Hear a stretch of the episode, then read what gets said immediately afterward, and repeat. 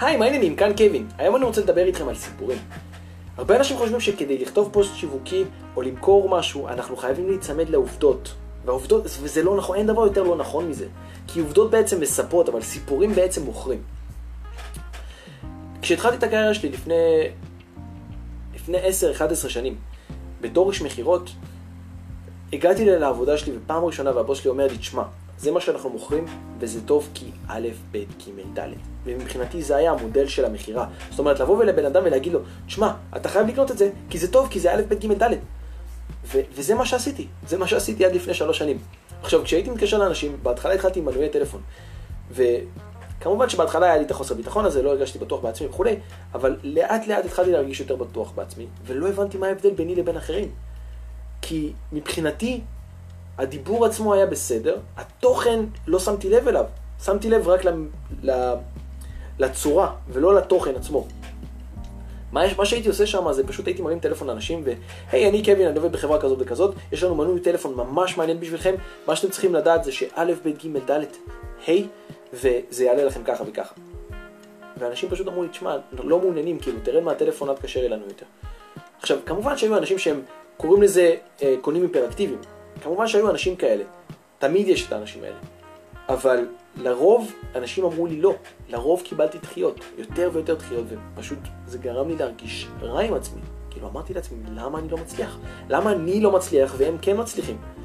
עכשיו, אתם יודעים כשאתם מרגישים חרא עם עצמכם, אתם גם חושבים שכולם מצליחים ואתם לא מצליחים. למרות שיש הרבה אנשים שיגידו לכם, אני גם לא מצליח, אבל לא, אני לא מצליח הכי הרבה. תמיד יש את הריב הזה. אז, אז בעצם המשכתי, המשכתי הלאה, ואחרי שלוש שנים רציתי להיכנס ל... לעגלות. רציתי לטוס לחו"ל כדי, כדי לעבוד בעגלות. עכשיו, הבוס שמה, מבחינתי תפסתי אותו בתור איש של סמכות, כי הוא היה הבוס, הוא שולח אנשים לעגלות, הוא בטוח יודע מה שהוא עושה. אז כשהוא, כשהוא, כשהגעתי אליו והוא דיבר איתי, זה היה ראיון עבודה סלש אה, חפיפה, כשהגעתי לשם והוא דיבר איתי, מבחינתי כל מה שאמר לי היה פשוט תורה למשה מסיני, כאילו, זה קדוש, אני חייב להקשיב למה שהוא אומר לי. אני הולך ללמוד כל כך הרבה. והוא בא ואמר לי, תשמע, אם אתה רוצה למכור, אתה חייב להיות ספץ, להיות מומחה על המוצר עצמו, לדעת מה המרכיבים הכימיים, מה האלרגנים שלו, מה טוב בו, מה לא טוב בו, ומה ה-side effects, מה תופעות לוואי. ופשוט כנס לגוגל ותתחיל ללמוד הכל. עכשיו, זה מה, ש... זה מה שעשיתי, לא עבדתי שם בסופו של דבר, אבל זה מה שעשיתי. נכנסתי לגוגל ואמרתי, אני חייב לדעת הכל על זה. ונכנסתי, וא', ב', ג', ורשימות, וטה טה טה טה טה. תשמעו, זה היה פשוט מתיש. ו... ומבחינתי ככה המשכתי את החיים שלי, ככה המשכתי את הקריירה שלי בתור איש מכירות, עד לפני 3-4 שנים. לפני 3-4 שנים התחלתי לעבוד בעבודה חדשה, וזה היה בעצם מכירות, זה היה יותר עניין של ייעוץ בתחום השיפוצים ו... ובניית בתים, זאת אומרת כל הסגירת פתחים, דלתות, אה, תריסים וכולי, וגם כל מה שקשור לנזילות וצביעה וריצוף וכולי. עכשיו, באתי לאנשים, אמרתי להם, תשמעו, היי, אני קווין, אני עובד בחברה כזאת וכזאת, אני רואה שחסר לכם ככה בבית, בואו נציע לכם את השירות שלי, יש לנו ככה, ככה, ככה, ככה, ככה, זה עולה ככה וככה, וזה טוב בשבילכם. ואנשים עוד פעם אמרו לי לא, וקיבלתי דחיות ועוד דחיות ועוד דחיות, ולא הבנתי למה. לא הבנתי למה. עכשיו, מבחינתי זה היה מכירות ש... היה, היה את המכירות. מה שהייתי מוכר, בסופו של דבר, בגלל שזה היה חוזים קצת יחסית גדולים, זאת אומרת 3,000 או 4,000 יורו, הייתי מקבל הרבה כסף לכיס. הרבה, לא עכשיו הייתי מרוויח איזה 3,000 יורו על כל עסקה, אבל הייתי מקבל אחוז די מכובד. ומבחינתי, המעט עסקאות שהייתי עושה, זה היה בסדר, יכלתי לחיות עם זה. אבל פתאום ראיתי אנשים, ואבא שלי במיוחד, שהיה עושה שם עסקאות הרבה יותר גדולות. ו- וחברים שעושים עסקאות יותר גדולות, ואני אומר לעצמי, רגע, אז למה לי לא מצליח? אבל לא הבנתי. עד שיום אחד בעצם הסתובבתי באיזשהו מקום, ופתאום אני רואה בית פשוט, בית ענק. ונראה מפואר, אבל כולו הרוס ו- ו- ומוזנח. אבל הוא נראה בית, כביכול, תחשבו שזה כמו סוג של מיני טירה כזאת, כאילו בית מדהים. והגעתי לשם, אמרתי, זהו, אני עושה, אני עושה את העסקה הזאת, לא משנה לי, אני עושה את העסקה הזאת. זה יכול להיות טוב לרזומה, אני יכול לבוא לאנשים ולהגיד להם, תראו את הלפני, תראו את האחרי, זה טוב לרזומה. אז נכנסתי שם לדירה, לבית, וראיתי את האישה ואמרתי לה, היי, שלום, אני קווין, אני עובד בחברה כזאת וכזאת, ראיתי שחסר לך בבית ככה וככה, אני יכול להציע לך את השירותים שלי, וזה יעלה לך ככה. והיא לא רצתה לשמוע כלום. כאילו ישבתי, כמובן ישבתי את ה-40 דקות, והיא לא רצתה להקשיב. לא רצתה להקשיב לי כלום. לא הבנתי למה, אמרתי, אבל, אבל תראי, את לא מבינה, זה טוב, זה, זה, זה מה שאני מציע לך זה טוב. כמובן שזה עולה כסף, אבל זה טוב, יש לי כל כך הרבה דברים, כל כך הרבה יתרונות, ש, שזה טוב לך לקנות ממני. והיא לא רצתה. אמרה לי, תשמע, יקר לי מדי, וזה לא מתאים לי, וזה זה, ואני אשאיר את זה לילדים. אבל למה? זה טוב לך. לא הצלחתי להבין. ואז אמרתי לה, חכי רגע. הרמתי טלפון לאבא שלי, ואמרתי לו, היי אבא, אתה, אתה נמצא באזור? והוא בדיוק היה, יצא מאיזה לקוחה שהי, שהייתה באזור. הוא הגיע חמש דקות אחר כך, אני אמרתי לה שבעצם אני מביא את הבוס, יכול להיות שהוא יעשה איזה משהו בשבילה, יכול להיות שהוא יעשה לה איזה הנחה או משהו. תוך 20 דקות יצאנו עם החוזה. 20 דקות ויצאנו עם חוזה מטורף, חוזה של 30 אלף יורו או משהו כזה. 30 או 40 אלף יורו. כאילו חוזה מדהים. עכשיו, אתם רוצים לדעת מה קרה? אז מה שבעצם קרה זה שאבא שלי הגיע לשם ואמר לה, תשמעי, הוא הגיע לבית והוא אמר, וואו, הבית שלך כל כך יפה, תשמעי, זה מזכיר לי בית שעבדתי עליו לפני 3-4 שנים. ואני מקצר לכם את הסיפור, אבל הוא, הוא סיפר בעצם שהייתה לו איזה לקוחה, שבהתחלה גם לא רצתה לעשות. והיא גררה את זה, וגררה את זה, וגררה את זה. המחירים עלו וכולי. והוא בעצם, דרך הסיפור שלו, התייחס לנקודות שעלולים לעלות דרכה. זאת אומרת, דרך הלקוחה שלי. לנקודות שהיא עלולה להגיד, שמע, זה לא מתאים לי כי ככה וככה, אז דרך הסיפור שלו הוא התייחס לנקודות האלה. למשל, אמ, למשל הוא דיבר על זה שהילדים הולכים לעשות את זה. אז הוא סיפר את הסיפור והוא, והוא הסביר בעצם שהילדים לא תמיד דואגים לבית של ההורים. ההורים עצמם צריכים לדאוג לבית שלהם. כי מה שקרה איתה זה שהיא היא, היא, היא, היא רצתה שהילדים שלה ידאגו לבית, וזה לקח להם כל כך הרבה זמן, 10-15 שנה, שהם לא דאגו אף פעם לבית, אז היא פתאום החליטה וקיבלה החלטה שזהו, הגיע הזמן שהיא תעשה את זה, היא לא יכולה לחכות עוד. ודרך הסיפורים עצמה, עצמם, האישה, הלקוחה שלי, הבינה למה זה שווה לה לקנות. ותוך 20 דקות יצאנו עם חוזה של 30 או 40 אלף יורו. אני כבר לא זוכר, אבל זה היה פשוט, מבחינתי זה היה, מה הלך פה? מה לעזאזל הלך פה? אז שאלתי את אבא שלי בעצם, מה עשית אבא? לי, תשמע, סיפורים מוכרים, עובדות מספרות. עובדות מספרות, כן, סיפורים מוכרים. אז לא הבנתי, לא הבנתי עד, לעומק מה זה אומר, אז שאלתי והוא אמר לי, תשמע, אם אתה מספר סיפור לבן אדם, הבן אדם עצמו יכול להתחבר לחוויה עצמה ולהגיד, אוקיי, זה מתאים לי, אני, אני רואה את עצמי בתוך החוויה עצמה, זה מתאים לי, מבחינה רגשית. אני מרגיש שזה נכון לי מבחינה רגשית.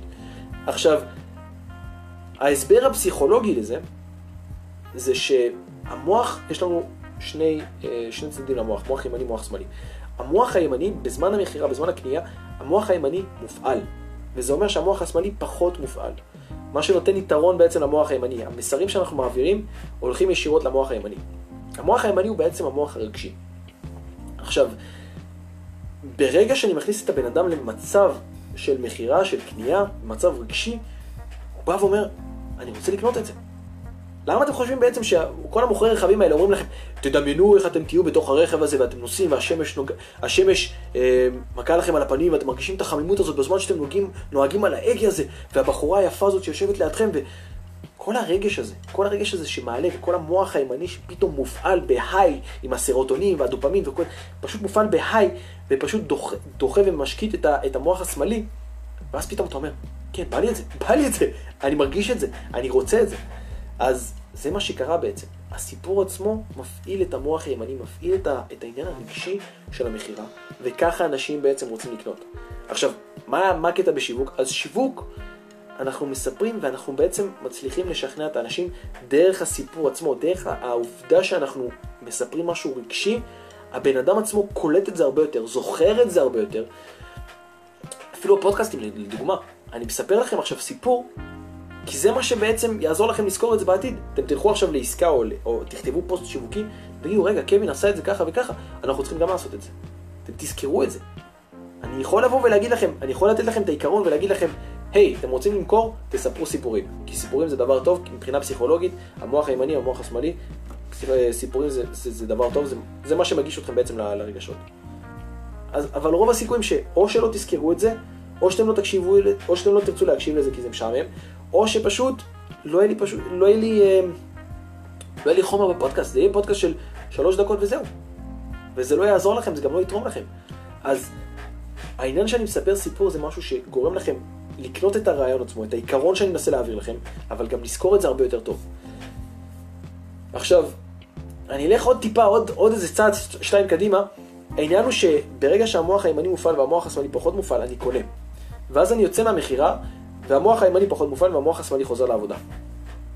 וזה הרגע שבעצם ח, חרטת הקנייה קורה, קורית.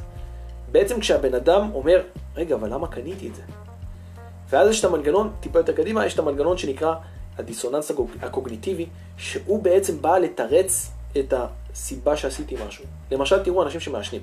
כולנו יודעים שעישון זה דבר מסוכן, אבל הרבה אנשים ממשיכים לעשן, למרות שזה דבר מסוכן. מה הסיבה לזה? הם יודעים שזה מסוכן, אבל מצד שני הם מרגישים טוב. אז הם רוצים לתרץ את ההרגשה הטובה הזאת בעניין המסוכן. ואם הם מצליחים לתרץ את זה, אז הם ימשיכו לעשן. זאת אומרת, אם אני עכשיו אומר לכם, בתור, אני לא מעשן, אבל אם אני בתור מעשן בא ואומר לכם, היי, hey, אבל המון אנשים שלא מעשנים יש להם סרטן, והמון אנשים שמעשנים חיים עד 120. אז כנראה שהסיגריה לא כזאת רעה. עכשיו, כמובן שהסיגריה רעה, אבל התירוץ עצמו בראש, הדיסוננס הקוגניטיבי הזה, הפער הזה שאנחנו מנסים לתרץ, זה מה שבעצם קובע אם אני, אם אני אעשה משהו או אם אני לא ארצה לעשות משהו. אז בעניין המכירה, אם הצלחתי לתרץ את העניין שקניתי, כי זה היה משהו טוב בשביל זה, זה היה משהו לוגי, אני מתרץ את זה בצורה לוגית, זאת אומרת, הסיפור מוכר, אנשים קונים על פי סיפור, אבל מתרצים את זה על פי לוגיקה. סליחה, אנשים קונים על פי רגשות ומתרצים את זה על פי לוגיקה. אז אם בעצם הצלחתם לשכנע את עצמכם שעשיתם קנייה נכונה, אז הכל בסדר. אם לא הצלחתם לשכנע את עצמכם, זאת אומרת הלוגיקה לא עובדת פה, אז תקבלו חרטת, חרטת קנייה, חרטת קונים. אז זהו להיום. מה שאני בא להעביר לכם, תספרו סיפורים, תספרו כל הזמן סיפורים, תמשיכו עם זה. גם בפוסטים שיווקיים, תספרו את הסיפור, תחברו את זה לנקודה שלכם.